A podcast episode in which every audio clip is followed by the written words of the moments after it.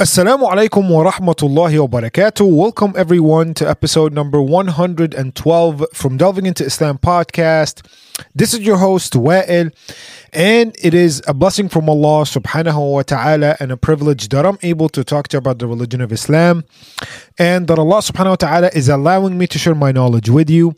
Thank you so much for listening and participating and sending in all your questions and suggestions. And speaking of which, if you have any questions or suggestions, please email me at delvingintoislam at gmail.com. Again, delvingintoislam at gmail.com, and I will get back to you as soon as possible, inshallah. Uh, now, this podcast is for anyone, whether you are remotely curious about the religion of Islam or if you're thinking about becoming a Muslim or if you you know just became a muslim or if you've been a muslim all of your life and just want to learn more about islam this podcast is for you inshallah.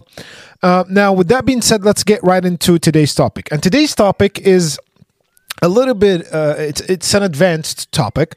It's you know not your you know for, for the average muslim uh, some people might be familiar with with certain terms that we will talk about but a lot of people don't know the the the the the, the usul or the you know the the roots of of what we will talk about which is the four schools of thought in islam now uh, be, be, before we get into that, um, uh, uh I want to tell you why uh, we're talking about you know th- th- today's topic.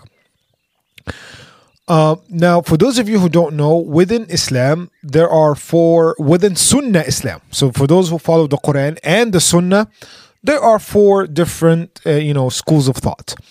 And by the way, these are not meant to divide the Muslims. These are not like separate sects of the Muslims. No, no, no. This is not like this is all within the Sunnah, and they're all aiming to further explain, you know, the Quran and the Sunnah. So the, the it's this is not a negative thing. Actually, this is a very positive thing, and this is a very, you know, the the, the intention and the, the the the purpose behind, you know, creating those four four schools of thought was very, you know, to help the public when it comes to the Muslims, of course understand certain things that may be ambiguous in the Quran and the Sunnah, and because you know the public, the general people, the common, you know, um, uh, Muslims are not, you know, they're not scholars, so they might get confused regarding these, you know, specific issues, which are minor, alhamdulillah, in Islam. Now, the reason why I'm actually talking to you about this today is that I, I get, alhamdulillah, contacted by you guys uh, a lot, um, and I, I, really appreciate your your you know your kind words, and I appreciate your even reaching out to even ask a question or to make a suggestion. So I was contacted by uh, a brother who is who claimed that he is a listener of the podcast, and he you know started by saying that he loves the podcast, listens to listens to it all the time. And alhamdulillah, this is all from the blessings of Allah subhanahu wa ta'ala. Uh, and he then he said you know he, he, was asking me about you know my my you know the sources and and the sources that i use and i simply told him you know the stuff when it comes to quran what are the sources when it comes um, in terms of the interpretation you know by the ibn kathir and all these things. And when it comes to hadith you know by you know sahih bukhari and sahih muslim ibn majah all these things. And then when it comes to the biography of the prophet you know ibn hisham the books of you know the biography of ibn hisham and you know which is actually or, originally taken from ibn ishaq all these these people with the with the, all these scholars with their books and that was great i mean a lot of people ask me that question and i gladly like to share my my my sources this is something that i would love to do and many of you have asked and alhamdulillah i've been you know giving uh, uh, you know those sources for you to even benefit more because i don't tell you every little detail within these books right you can do your own research but then uh, the brother asked me uh, which madhab do you follow? Now, the word madhab in Arabic means a school of, basically, it's the school of thought. Which of the four schools of thought do you follow? And then I said, for me, me personally, I do not, I'm not stricted, 100% stricted to one school of thought. And to him, that was um, like shocking. His, his words, not mine. He was shocked uh, he was repelled by it. He basically doubted my basic Islamic knowledge, which is very was very interesting to hear. Um, and uh, you know, um, without any, and, and it became an attack. like tell me like do you do you follow your own uh, methodology? Do you know like do you have do you follow your own desire your own whims? I was like is this a, I, at first wallahi i thought it was a prank. I, I thought it was a friend of mine who was pranking me you know creating a fake account and prank but turns out no that this this person was real. And um, you know he was shocked that i did not strictly 100% followed one madhab and he said that this is not allowed and, and all these things. And uh, yeah it was a very odd it, the, the, the conversation t- took a very very odd turn. And i don't know the, the intention of, of of our brother here and i don't know if he had an agenda because he seemed to be very focused on this whole you know uh, school of thought question. And he really wanted me to answer that question. And I don't know if he literally I don't know if he had an agenda or not. It seemed like there was something unusual about his questions, uh, but I cannot tell, you know, or uh, uh understand or know people's intentions. So I cannot claim someone's intentions like uh, the Prophet ﷺ taught us. I don't know. It was just odd, very odd. It was very very uncomfortable, odd conversation, and I ended up just not responding for the rest of the stuff and he's probably probably listening right now or not. I'm just you know I don't I'm not trying to put that brother on the spot. Uh, the reason why I'm mentioning this is for two main reasons. The the first reason is we should learn from this situation. Um, we cannot, as Muslims, talk to whether fellow Muslims or even non Muslims who are asking about the religion in that manner. We should have more, better manners when we're talking about you know Islam. When we're even if you think you're right, even if you have a difference of opinion and you think you're right, have some manners when you're talking with again either a fellow Muslim or non-Muslim. At the end of the day, if you're talking to a non-Muslim about Islam, I'm assuming your intention is to preach to them Islam. And if you're being rude and you don't have manners, trust me, that won't help. Uh, and part of the reason why people were in love with Islam during the time of the Prophet ﷺ is because of the mannerisms of the Prophet ﷺ himself. You know, he had a smile, he was always listening, and he had the ability to, you know, debate in a very polite, calm way. So for that person to, and again, this is not putting him, no one knows who he is uh, from you guys. So I'm not trying to put anyone on the spot. I'm just saying we should learn from that. Do not go and attack someone just because you you have a different opinion. You know, you, you don't have the same opinion um, as they do, right? You can't go and, and accuse someone like, oh, I have, now you made me question your basic Islamic knowledge. And I even asked him a question. I said, so what is it exactly that I said on my podcast that you disagree with? That you're not comfortable with? Of course, he never gave me an answer. But he kept asking about which exactly school of thought, like, and what do you mean? And I, I'm going to explain exactly what do I mean by the, the whole four schools of thought and should we really follow one or not on all these things. But it was very interesting the way he presented himself, the way he asked the question. It is something that a Muslim should not, a true believer should not talk that way. I'm not saying he's not a true believer. I'm just saying that you have to enhance your manners and when you're talking to anyone. Doesn't matter muslim or not. When you're debating or you're talking to someone about the religion if they tell you something and you don't agree with just require an explanation. Because guess what? You might be wrong. Trust me you might be wrong. So if you're wrong uh, and and and and, and you're vulgar and you're attacking and you're making people feel uncomfortable then it really like really looks bad right um, and you don't want to you know have that um, uh, you know on you. And also another thing. Part of the beauty of our religion is that when we're different we are civilized human beings. Despite what islamophobes or, or people outside of islam call muslims we are totally 100% civilized people because our religion tells us so. Because the prophet tells us how to have manners right? So again having thinking that you're right is is fine. As long as you do not cross the line of you know uh, being polite. Do not be rude when you talk to other people. And you know it, it's very rare when i walk out or when i stop having an argument because of someone's attitude.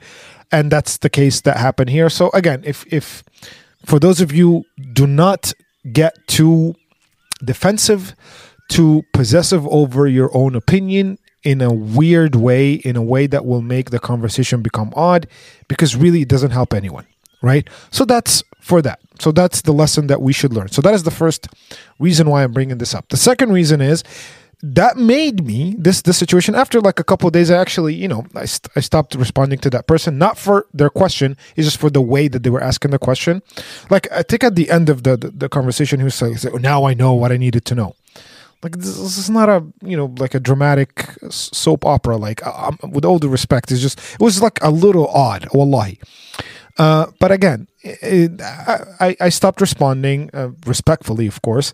Um, um, and then a couple days later, I just started thinking about it. I was like, maybe I should talk about this. But what, because what if other people have the same perception and the same extremism when it comes to their own school of thought? And that's not what Islam and Sunnah Islam is about at all. And, you know, like we should not be like that. So today I wanted to explain to people um, what is the four schools of thought and what is the verdict on following one specific one or not. We're going to talk about this inshallah. And yeah, I think it is a, actually a very critical topic for those of you who don't know what it is. I, I, what is you know the four schools of thought? I'm pretty sure you've, you've come across a scholar who is basically saying a, a, ruling on something, and he said according to the Hanafi madhab or according to the Shafi'i madhab, or you know he's he's basically referencing certain madhabs. And uh, like I said, a madhab is a school of thought.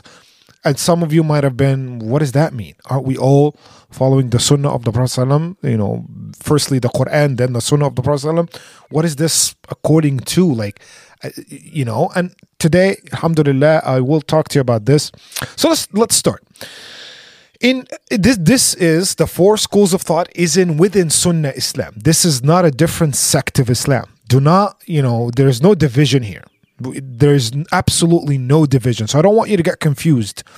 This is not like uh, Sunni and Shia or Sufism. No, no, this is completely separate. This is the Sunnah of the Prophet. We follow strictly the Sunnah and, you know, uh, uh, Ahl Salaf and the Tabi'in and all these things. But there are minor differences when it comes to something called fiqh.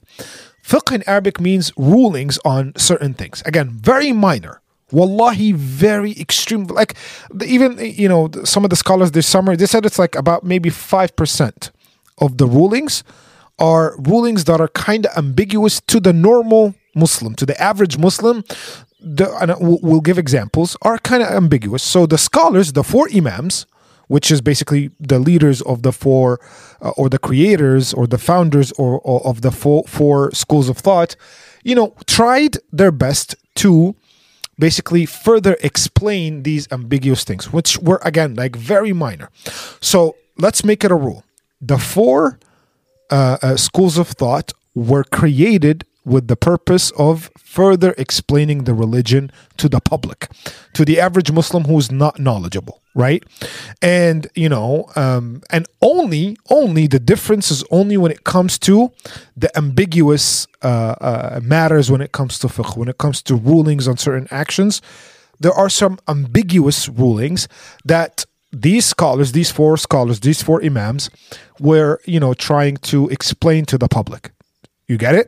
So again when it comes to rulings on certain issues 5% of these rulings, very mi- minority, you know, part of these rulings, um, are ambiguous in the Quran and the Sunnah. So certain scholars, four imams in specific, try to you know further explain uh, those rulings. And within that explanation that 5% came the difference right? So they try to explain all the rulings and 5% of that those rulings are different from you know from one you know from one madhab to another that is simply as that. Again, I, I know I keep repeating myself, but I know this could be a little bit confusing.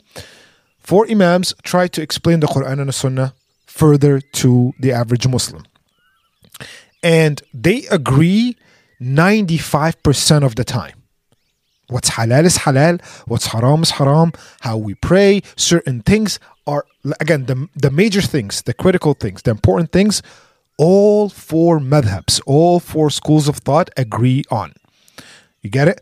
So 95% of the time, the four schools of thought agree on the same ruling, on the same fiqh.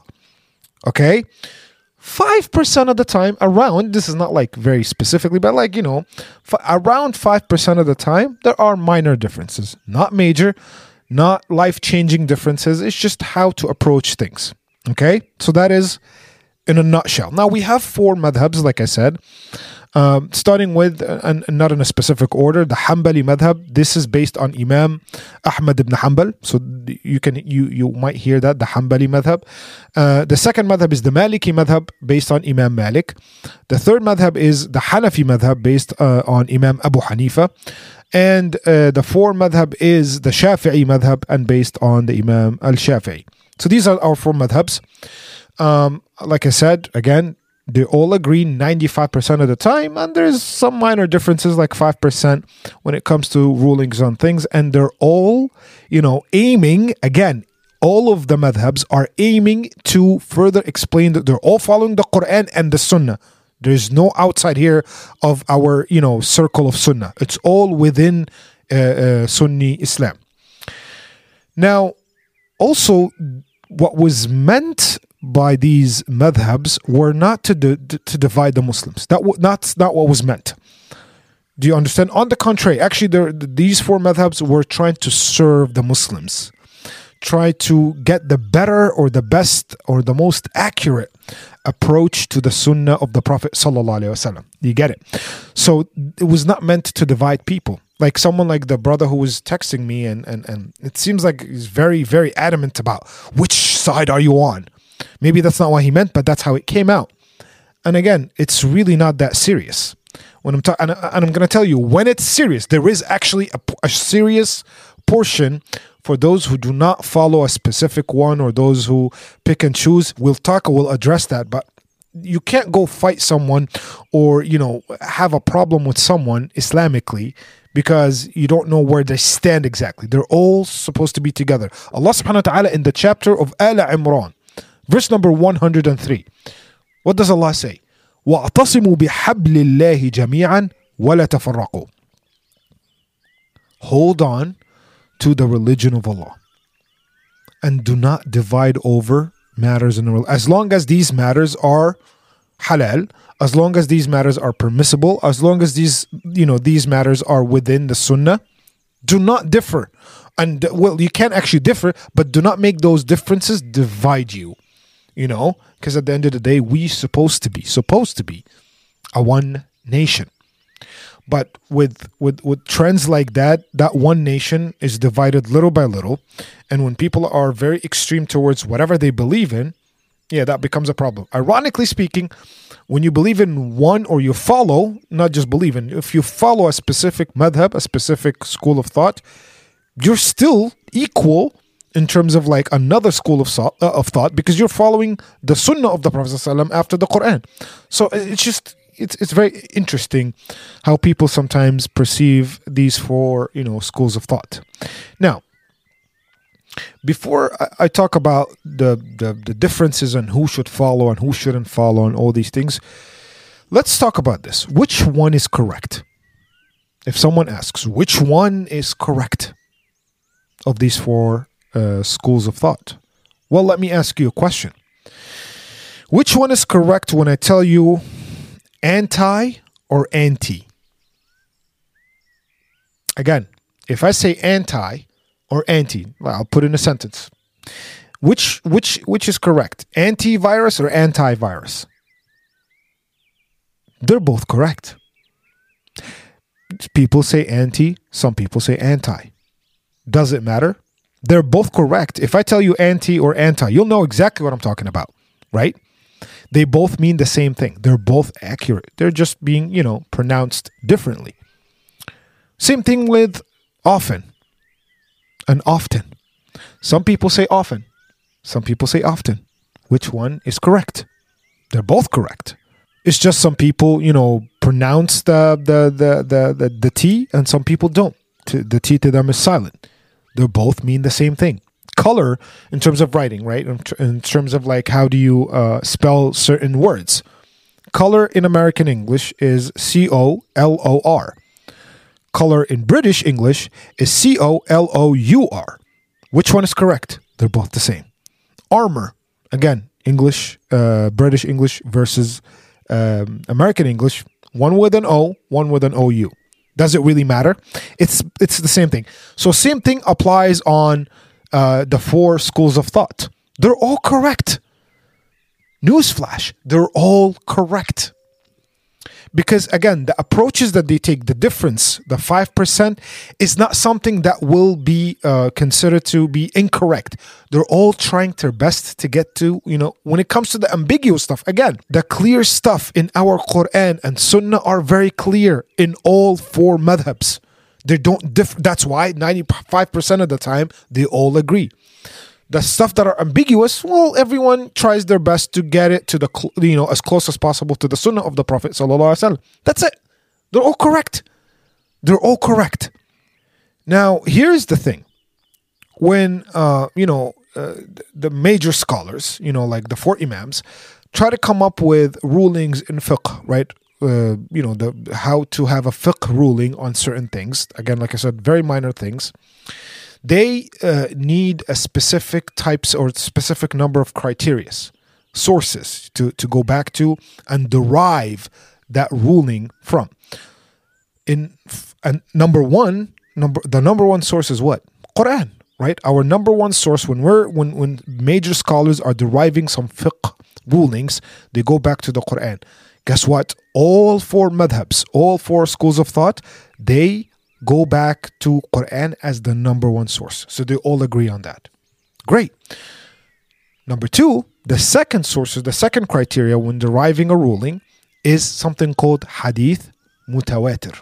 What is the hadith mutawatir? That's a little bit, you know, for those of you who do not know, hadith mutawatir is the most authentic type of hadith.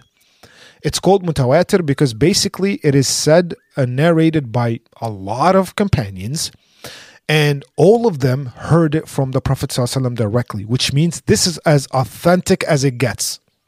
You know, sometimes in the past, when I would tell you guys this hadith is as authentic as it gets, that is a hadith mutawatir right? Which is basically uh, Omar uh, heard, for example, a specific hadith from the Prophet ﷺ. Abu Bakr heard the same hadith. Uh, Ali heard heard it, you know Ibn Abbas. All these companions, they directly heard it from the Prophet ﷺ in, in numerous times or at the same time, it doesn't matter.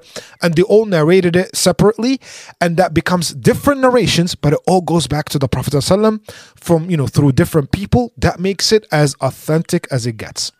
So that is what's what it says by or what it's meant by hadith mutawatir.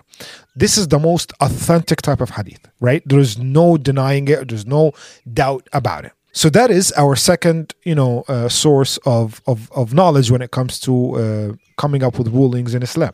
Now, starting the third source, this is when the scholars differ.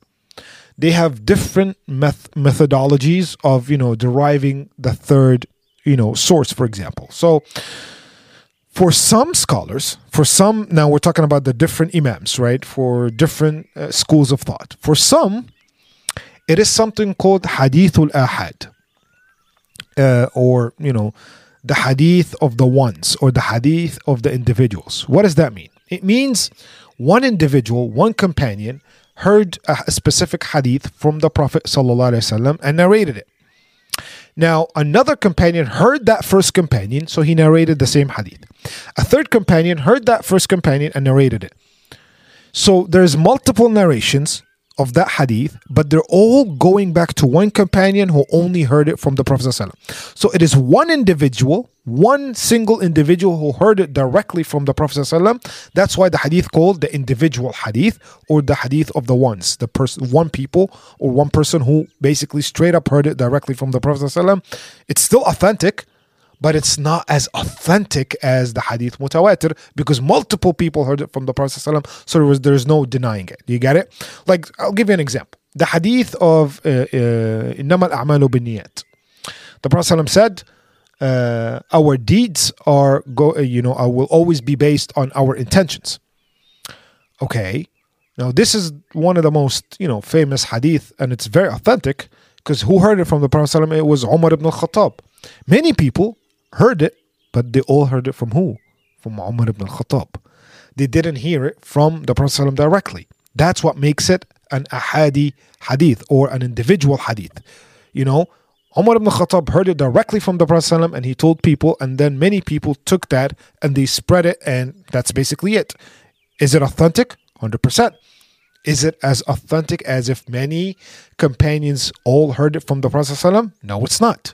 You get it? So there is something called the level of, you know, levels of uh, authenticity. So when it comes to hadith, there are levels of authenticity. The the highest level is the hadith mutawatir and then the hadith ahadi and all these things, right? So some again go back to let's go back to that third source, right? That third criteria. Some uh, madhabs they believe that the uh, you know the individual hadith, the hadith ahadi, is the third source. However, other madhabs, other people would say well, mm, I don't know if you can trust just one companion. And there's nothing wrong with the companion. They're not attacking the companion. They say that there might be a higher priority source than this ahadi hadith. Some say, for example, al-urf, which is the custom, which is basically what the people of Medina at the time used to do in a specific. Again, let, we're addressing one specific ruling here. This is this does not apply because most of the religion is a clear cut, you know, halal and haram, what we should do and what we shouldn't do. We're talking about the we're playing in the five percent here. You get it? This is we're playing in the minority here stuff when it comes to the religion. So when it comes to the, you know, one of the issues of the 5%, some might say, if we go back to what the people in Medina for that specific situation, for that specific issue, how they acted, let's follow their actions instead of following the individual hadith another group or another you know school of thought might say you know what? We're going to do something called analogy which is we're going to compare this hadith to uh, or this situation to another hadith to a, a hadith mutawatir and we're going to derive from the other hadith a ruling regarding this issue. Do you understand? It's very simple. They're all correct. It's just they all have different priority like they all prioritize the, the the third and the fourth and whatever the sources after some actually some of them have four only four sources. Some of them have seven sources. It depends on again on the and it's all good for the sake of explaining you know certain things to the muslims they're not contradicting each other. Yes, there are difference of opinion, but it's not like the sunnah is self-contradicting. It's just how they understood certain things or how they prioritize certain things, right? So I hope that, you know, that example that I gave you about, you know, the third source worked. And again, for the fourth source and the fifth, again, it's the same thing. What is what the, what is what does have a higher priority when it comes to you know uh, consideration when it comes to a source of you know knowledge when it comes to uh, a ruling right? So that is that. So they're all correct. For example certain uh, madhabs they say that when it comes to prayers anything any fiqh issue regarding prayers any ruling regarding prayer any little action regarding prayers should be strictly taken only from hadith mutawatir. Why? Why did they say that because they said that the Prophet ﷺ prayed five times a day almost in front of all the companions. There is no denying it. So that has to come from many companions. They have to narrate it. That how he prayed and all these things should come from multiple companions. Hence, we should only accept it when it, it is coming from hadith mutawatir, which is multiple companions narrating the same thing and they either saw the Prophet doing it directly or they heard the Prophet talking about it directly. Some other schools of thought, they're saying, no, we can put in consideration, we can add to this an, uh, um, uh, the ahadi hadith or the hadith of the individual. If one companion authentically, you know, it was proven that he actually heard something from the Prophet directly, one person, we still we still can take when it comes to prayers, we still should consider that as well as a source of the fiqhi uh, issues when it comes to prayers. So again, you have group saying only hadith mutawatir when it comes to prayers, and we have another group saying yes, hadith mutawatir plus hadith ahadi. It's it's that simple. So that is one one area of difference. Another area is some people uh, believe that certain ahadith are more authentic than others and this is when an- another difference comes. So we talked about the okay they know that the hadith mutawatir nobody disagrees on that. Don't know all four schools of thought they agree on the hadith mutawatir and how important it is and all these things. However some people say well this hadith that's not mutawatir now we're talking about different hadith uh, maybe it's not that authentic. Maybe it's weak because the chain of narrations you know has a problem and again not when it comes to the major stuff I just want you to keep thinking about this. We're talking about minor 5% of the issues. This is where the scholars differ, uh, the four imams differ. Do you understand? So, you know, they have a level of, you know, I believe that this hadith is, and they're not doing it based, by the way, they're not doing it based on their own preference. No, they have a logical explanation and a logical tracing of the hadith, and they say, "Well, I don't think this hadith is is as authentic as the other hadith, or you know, it's not on the level of hadith mutawatir, and all these things, right?" So that is another difference that could happen between the four madhabs. Another one is actually the difference in understanding a specific hadith. So they could both agree that the hadith is authentic. Okay, uh, I mean, all four could agree that one specific hadith is authentic. However, all four could, the four imam, we're talking about the ambiguous stuff here. I, I'm sorry, I know I keep repeating this, but I just don't want you to think that this happens to every single thing in Islam. The ambiguous stuff all for because I don't want you to think that any imam or any scholar could just interpret things on their own. No, we're talking about ambiguous stuff that the Prophet ﷺ did not make it clear cut or the Quran did not make it clear cut. So now they try to understand it further. So all let's say there's a one specific hadith, everyone agrees it's authentic, but all four schools of thought they understand it differently. Let me give you an example. During salah, during prayers, uh, there's a hadith, uh, authentic hadith uh, that said that the Prophet ﷺ, when he went to ruku'ah, so for those of you who do not, ruku'ah means when uh, you know you'll be standing, uh, uh reciting you know Al-Fatiha and then another surah, and then you go down to uh, put your hands uh, on your knees and you bend a little bit, and then you say Subhana Rabbi Al-Azim three times and you go back. So that is that the action when you bend that that is basically called ruku'ah. So the hadith said that the Prophet ﷺ, when he finishes ruku'ah and he goes back to you know standing position he keeps his hands as they were before that ruku'. Again, when the Prophet ﷺ, uh, was seen praying, then when he goes to ruku', he says Subhana Rabbil three times. When he gets back, he said that the Prophet places his hands the same way he placed them, you know, before that ruku'. Now, here's the interesting part. Some of the four schools of thought, they said, okay, so that means the Prophet had his hands on his chest, right? So when this is the, the the, the sunnah way of praying, and then when you go down and you uh, say Subhana Rabbil Azim, Subhana Rabbil Azim, Subhana Rabbil Azim, and you go back, you place your hands back on your chest because that's what the hadith said, right? You place your hands back on your chest because the Prophet would put his hands back the same way he had it before ruku'. So that is one group. Another group said, this is the same hadith. We're talking about the same hadith, but because the hadith is ambiguous, it doesn't tell you exactly how the Prophet put his hand after the ruku'. So now the other, they, they basically said, okay, we have a different interpretation. We understood this differently. It is said that the Prophet put his hand back, his hands back as they were before ruku', but the, what's meant here is before the prayers even started. What do you mean? You'll see that some people, when they go to ruku' and say Subhana Rabbil Azim three times and they go back, they put their hands down, you know, on their sides. Because that's what they believe that the Prophet ﷺ had his hands before the salah started. So the word before here, look at this, was understood by different schools of thought differently. Some said that before means before the ruku'ah but still during prayers. So after the prayer started, but before ruku'ah, when you have your hands on your chest, that is the before. So that's why when he get got back, he would put it back on his chest. Okay. Another understood that word before is before prayers even started, not after. Before even started, and what happens when you you know before you start a prayer? Your hands are on your sides. They're down. You put your hands down. You don't put your hands on your chest because you didn't even start the salah yet, right? So they're saying so that's why when you go to ruku' and you go back, put your hands on your sides because that's what is understood that you put your hands, you know, as it were as they were before you started salah. Both correct. There's nothing incorrect. There's no incorrect choice here. It's just how these, you know, different schools of thought understood the, the, the text of the hadith. Both agree that the hadith is uh, authentic. Both also agree that the hadith was ambiguous in terms of like, so what is that position exactly? And that's what made them understand it differently. You know, it's very simple. Wallah, it's something very simple. Alhamdulillah.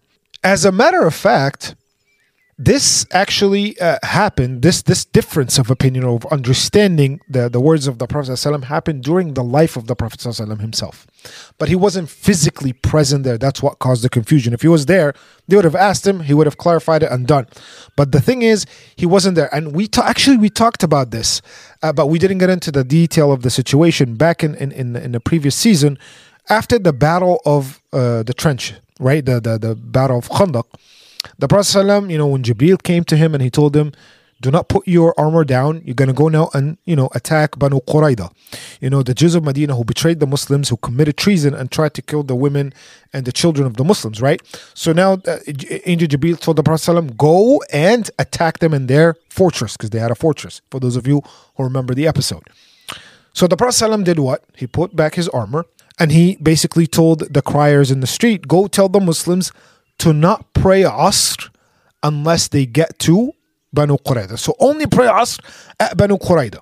Now the Prophet ﷺ meant by this to hurry up.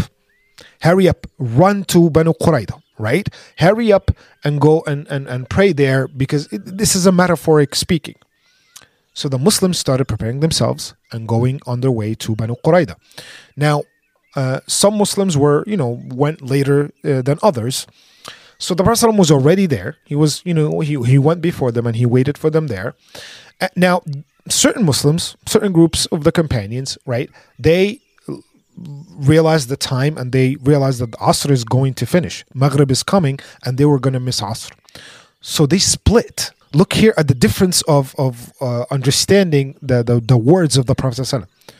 Some, they understood that the Prophet didn't mean it literally and so they stopped and they said, We're going to miss Asr if we keep going without praying. So some of them stopped and they prayed. So they were more delayed. Some of them, they took the words of the Prophet literally and they did not want to disobey him because we know the companions never, you know, ever wanted to disobey the Prophet. So they took his words literally and they still went to Banu Qurayda. And because of that, they missed Asr, but they prayed it as soon as they got there. Now, which group is correct? Which group is correct? Later on, the Prophet basically, it was obvious that he did not mean miss Asr to go and pray in, you know, at Banu Qurayda. He meant hurry up, speed it up, come on, go fast. But the Prophet never rebuked those who missed Asr and went to pray there because he understood their intentions. He understood that they could they're human beings. They misunderstood. And he knew that he was, you know, when he thought about it, he was being ambiguous. He didn't specifically say, unless you're going to miss Asr, then pray on, you know, on the way. He didn't specifically mention that. So to the companions, that command was ambiguous. You know, pray Asr there. Some people were like, okay, you pray Asr there, but we cannot miss it. So if you're going to miss it, we're just going to stop and pray. And some people say, no, the Prophet say pray asr there. There's no we no matter what happens, we're only gonna pray it there. The Prophet did not make a big deal about it. And the Prophet used to make a big deal if somebody misses Salah, right? It's the most important act of worship. But he understood that, okay, they misunderstood what I said. It's fine. You get it? So that eh, even in the times of the Prophet, this happened. They're both correct. One were trying to follow the commands of the Prophet to the, you know, to, to the letter and once understood what he meant and they wanted to do the right thing by praying on time. Subhanallah. And this again like like i said this this happens. You know this is not a, a, you know a, a, weird thing or this is not an uncommon thing. This happened during the times it was very rare only when the prophet was not physically there so that's why you get the confusion you know. But while the prophet was there alhamdulillah there was never a confusion because he was always there to explain the situation Another difference between the, the, the, four schools of thought what could be the difference in understanding now the hadith, uh, the meaning of hadith, and they could, you know, understand verses of the Quran differently as well. and one of the biggest actually the most the funny thing is like it's there's a difference of opinion when there is a, a verse in the quran basically talking about when a woman touches a man uh, while that man is in the state of wudu the man has to redo his wudu he has to make the wudu again now we're talking about like a, a wife for example.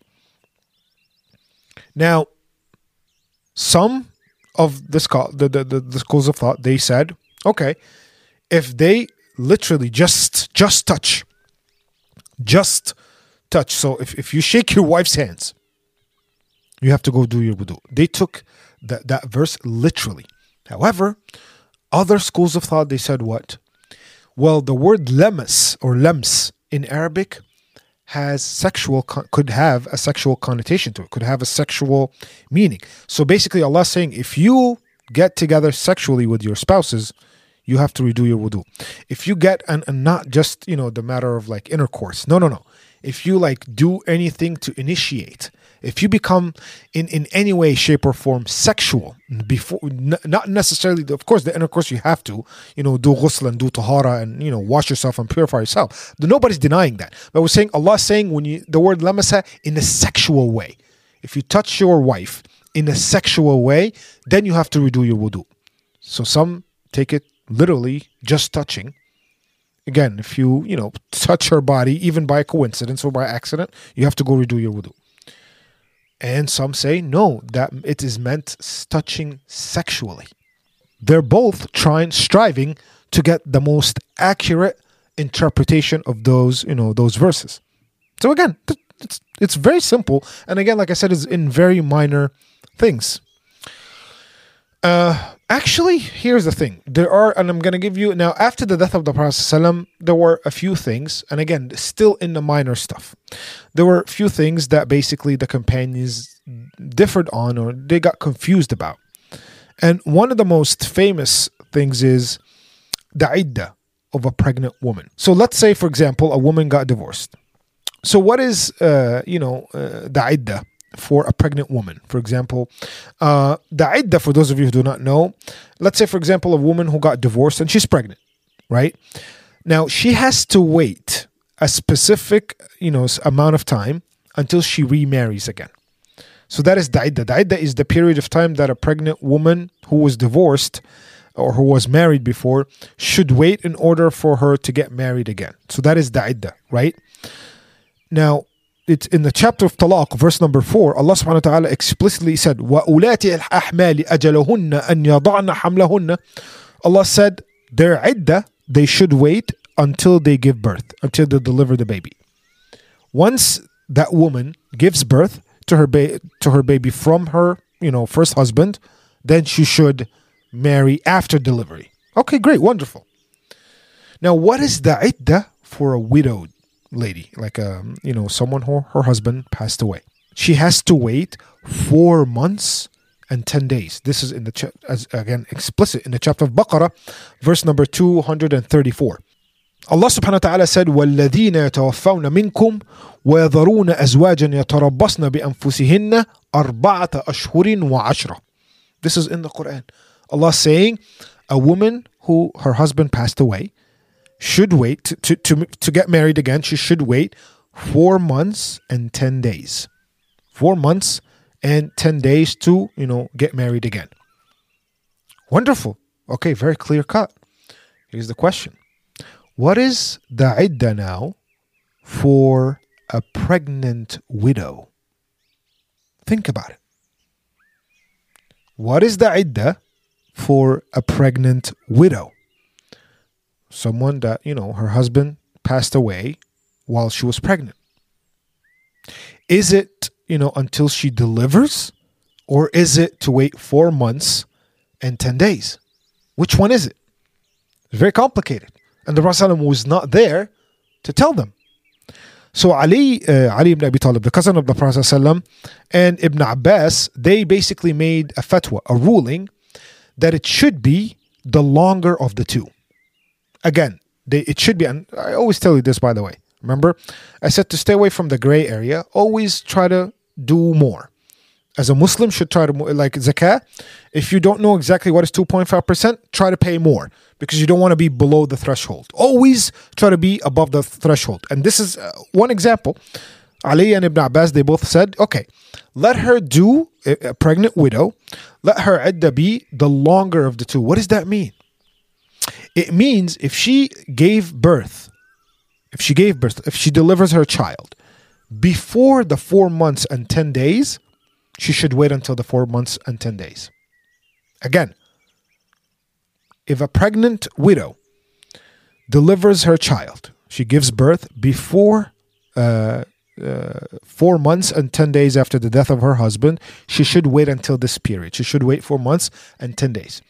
However, if a pregnant widow uh, uh, does not deliver before the four months and the 10 days, she should wait until she delivers. So basically, she always has to wait for the longer of the two. And that was the ruling for a while.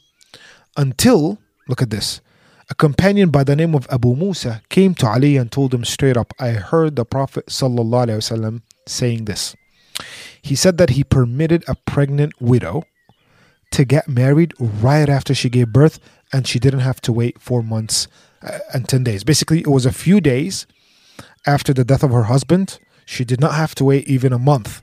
You know, a few days after the death of her husband, as soon as she gave birth, she was allowed to get married again. So Ali and Ibn Abbas went back to that ruling and they changed it based on the authentic hadith that came directly from the Prophet ﷺ to Abu Musa, that companion who told Ali what happened. See, it happens the companions. This is a very interesting story, right? And there are others. You know, there's another example that uh, Abu Musa, again, the same companion, and Umar ibn al-Khattab, they were friends. They were really close friends. And one time Abu Musa went to visit Umar ibn al-Khattab in his house. So he went there and he knocked on Umar three times. Knocked once, waited. Umar did not respond. Knocked again. Umar did not respond. Knocked the third time. Umar did not respond, so he left. Then later on, Omar came late to the door, and basically he was waiting. Omar was he heard the knocks from a distance, but he was expecting Abu Musa. He knew it was Abu Musa. He was expecting for him to knock and just go right in. So he told him, like Omar later on met Abu Musa. He said, "Why did you leave? Like I came to the door, but you were already left. I thought you were gonna come in. What happened?" So Abu Musa said, "Didn't you hear?" The Prophet ﷺ, I heard it, and again Abu Musa again saying that he heard it directly from the Prophet ﷺ, that he said, Seek permission to enter someone's home three times. If you're not given permission, walk away, leave. Again, Abu Musa heard the Prophet ﷺ saying that if you are about to go into someone's house, seek permission to enter three times, three, you know, separate times. So knock one time, wait for permission, knock again, wait for permission, knock a third time, wait for permission. If you don't get it, leave. So Umar ibn Khattab said, Are you sure the Prophet said that? Because I never heard him saying that. If I heard him, I would have came to you right away and opened the door. And then Abu Musa said, I heard it directly from him. And then, you know, now he knows the ruling. Again, this is not strange thing. This happened during you know the the times of the companions even during the time of the prophet ﷺ, but of course that happened because he was not available physically where they misunderstood this whole you know asr prayer thing at the end of the day this is not something that is meant to divide the muslims. This is meant to again further explain our quran and sunnah. Yes you can have a difference of opinion you can have a different uh, you know understanding but at the end of the day we should not think of this as sects and groups and we have to be from you know team the Hanbali or the team of the Shafi'i against and whatever the other uh, you know uh, um, what you call it whatever the other schools of thought say this is incorrect because they it contradicts what I know. That's inaccurate. That's not the whole purpose at all of the four schools of thought. Now let's get to the, the, the ruling on which we should follow and which like what, what is going on. Should we follow strictly uh, a one school of thought or not? Now there are three types of or three categories of people when it comes to islamic knowledge. Three types of people when it comes to islamic knowledge the number one is the scholars so these are when it comes to islamic knowledge these are on top of course number two is something called the students of knowledge Okay. Number three is basically the layman or the common uh, Muslims, the average Muslims who are neither scholars nor they are, you know, students of knowledge. As for the scholars, I'm going to start with the scholars and the students of knowledge, which alhamdulillah, I am from the students students of knowledge. So these two categories, these two types of, of, of individuals, the, the, the, the scholars and the students of knowledge, they don't have to strictly, again, follow one specific madhab. Why? Why? Why is that?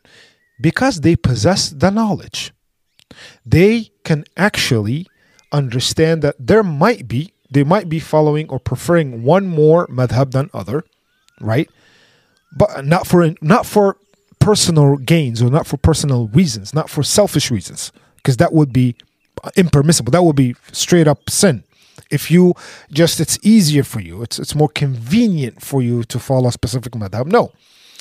And sometimes there are opinions from the, again, we're talking about minor stuff here, very minor stuff.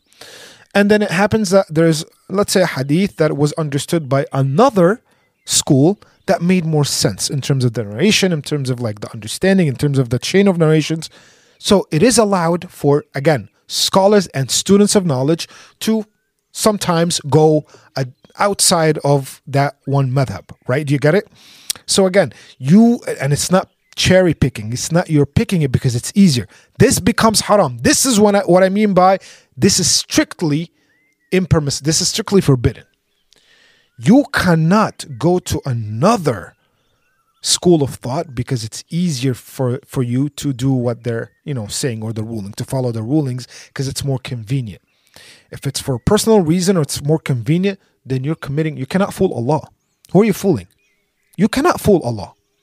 You understand? It is allowed for you know a, a, a student of knowledge a scholar to not strictly just solely fo- you know follow a specific madhab. You can when you find other hadith that maybe to you make more sense intellectually you can again following a, a, a specific school of thought uh, in, in, or not following a specific school of thought is not sinful in any way shape or form you understand? It's not. It's like as if a, a, new convert is becoming a Muslim and they take the shahada.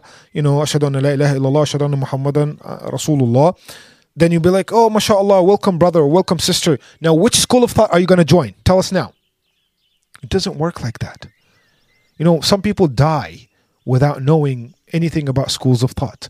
They just follow their local imams, their local scholars, and they basically inherit from those scholars whatever the madhabs they follow. You get it? And so that is again for the scholars and the students of knowledge. They have the ability to differentiate between an authentic hadith. They have the ability to understand the situation they're in. Sometimes they might be in a situation that they have to follow a different uh, ruling. Like for example, if you are traveling um, and you you want to pray, and you are with people, now, some schools of thought they say that you should uh, pray, uh, do combine the prayers and shorten them. So, let's say Dhuhr and Asr, you pray two rakas and two rakas instead of four and four, and you combine them. You pray them one after the other immediately. Some schools of thought they say shorten but do not combine. Now, let's say that you follow one school of thought. You are knowledgeable, right? You know this, and you don't want to embarrass the people in front of you, you don't want to cause a fitna, you don't want to cause a division, then follow them. It's okay. If they're all combining and you don't believe or you don't want to follow this whole combining prayers, just do it for the sake of the situation. So that is what I meant when I told our listener I don't strictly follow one specific madhab.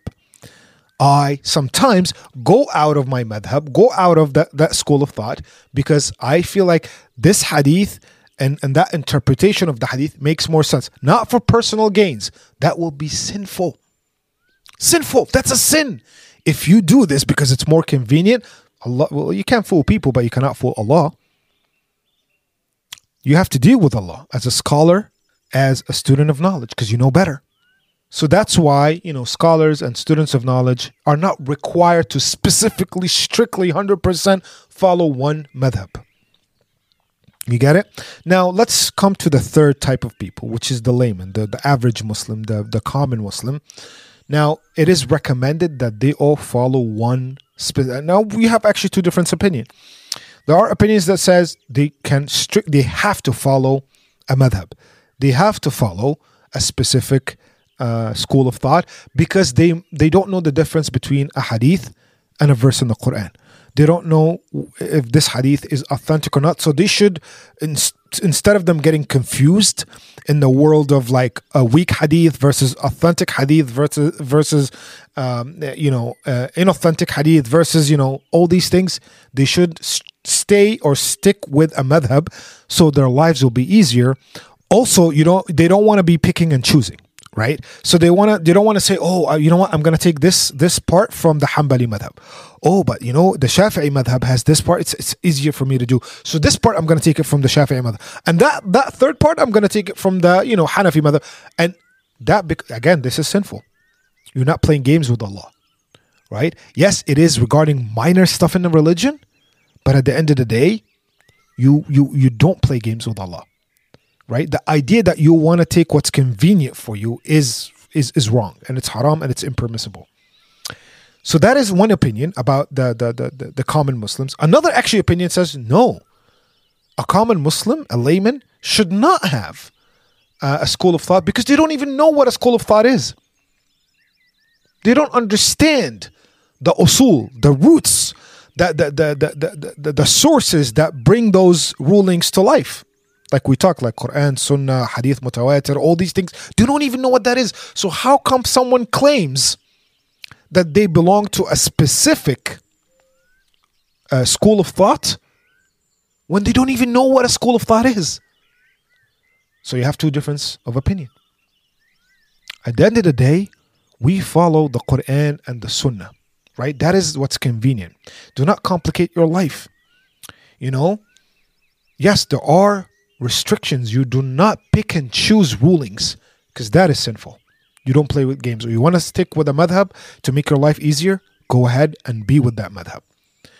If you want to um, take, and, and this uh, actually the, the opinion that says that uh, the layman should not have their own schools of thought, they actually have a very good argument. They say that whatever the scholar or the imam, the local scholar or the local imam that they go to, they should automatically inherit from them their school of thought because you follow their verdict. If you want to pick cherry pick from different madhabs, rulings that fit your agenda, you are sinful. There is no doubt about it. But if you're, for example, following the sunnah, you're trying your best, and it happened that certain things that you do, they're they're they're taken from certain different madhabs. Don't kill yourself. Don't go try to study a madhab. That's not the whole point all depends on your intention. You know, for scho- for scholars, for students of knowledge, sometimes you are left in a situation that you have to take something from another madhab. There's nothing wrong with it. It all depends on the intention. If you think if you do that to make your life easier, then you are sinful. If you're doing that because it's necessity and because you understand other hadith differently, or you that that understanding of the hadith makes more sense to you on an intellectual, logical, and a faithful level, go ahead. You get it. So, for example, I'll give an example. Some some schools of thought they say you should not wipe when you have wudu. You should not wipe on your socks. Okay, so what if you are in a situation that you're wearing socks and you cannot take off your socks and you need to make wudu? And you do not follow the whole wiping on the socks thing, what would you do? What would you do? Go ahead and again, if it's going to make your life difficult, the religion is aiming to make our lives easier, not more difficult. So for those of you who are very, you know, strict on, no, I'm, I'm, I'm dying on this madhab, and even if, you know, if it gives me hard time, I'm not to budge. That's then you're you're not understanding the whole purpose of creating the four madhabs in the first place. All four imams or the four leaders, the four founders or the four of the four madhabs, you know what they said? If you found a hadith is proven to be authentic, then my school of thought automatically follows it. Again, if you find a hadith authentic, if it's proven to be authentic, without we don't even don't have to come and ask me. My school of thought follows it automatically. But you at least have to be at least a student of knowledge to understand the difference between an uh, you know authentic hadith and you know getting the evidences. Where are you getting the evidences from? This is critical too. That's why scholars and students of knowledge they're not necessarily required to follow because they know how to get evidences regarding a specific hadith. Normal people might not be able to you understand? Mixing opinions to make your life easier is a sin. Mixing opinions because it makes more sense that certain things from other madhabs make more sense to you is permissible. Mixing you know things from different schools of thought because of a necessity because you're in a situation that you have to do this like i said combining prayers and making wudu making mash uh, you know wiping on your socks that's fine. You know if you find evidence more compelling on certain issues, you are allowed to go out of that madhab that you're on because you sincerely believe that it's more compelling. That evidence is more compelling to me regarding this hadith than the, you know, another school of thought, then it's okay. As long as you're not doing it to take the easy route. That's why the people who say a layman should follow a specific uh, school of thought because they might be confused and they might that might lead them to cherry pick and we don't want that to happen to you know our muslim nation. That is what the difference between the, the four schools of thought is. That's, that's it. Not earth shattering. Nothing to fight about. Nothing to be you know rude about with other fellow muslims. No. It they're all correct they're all striving to get the you know the most accuracy when it comes to the sunnah of the prophet and interpreting the quran. That's it. You know so uh, i hope that you know shed some light on the difference between the four schools of thought. Thank you so much for listening. Wassalamu alaikum wa rahmatullahi wa barakatuh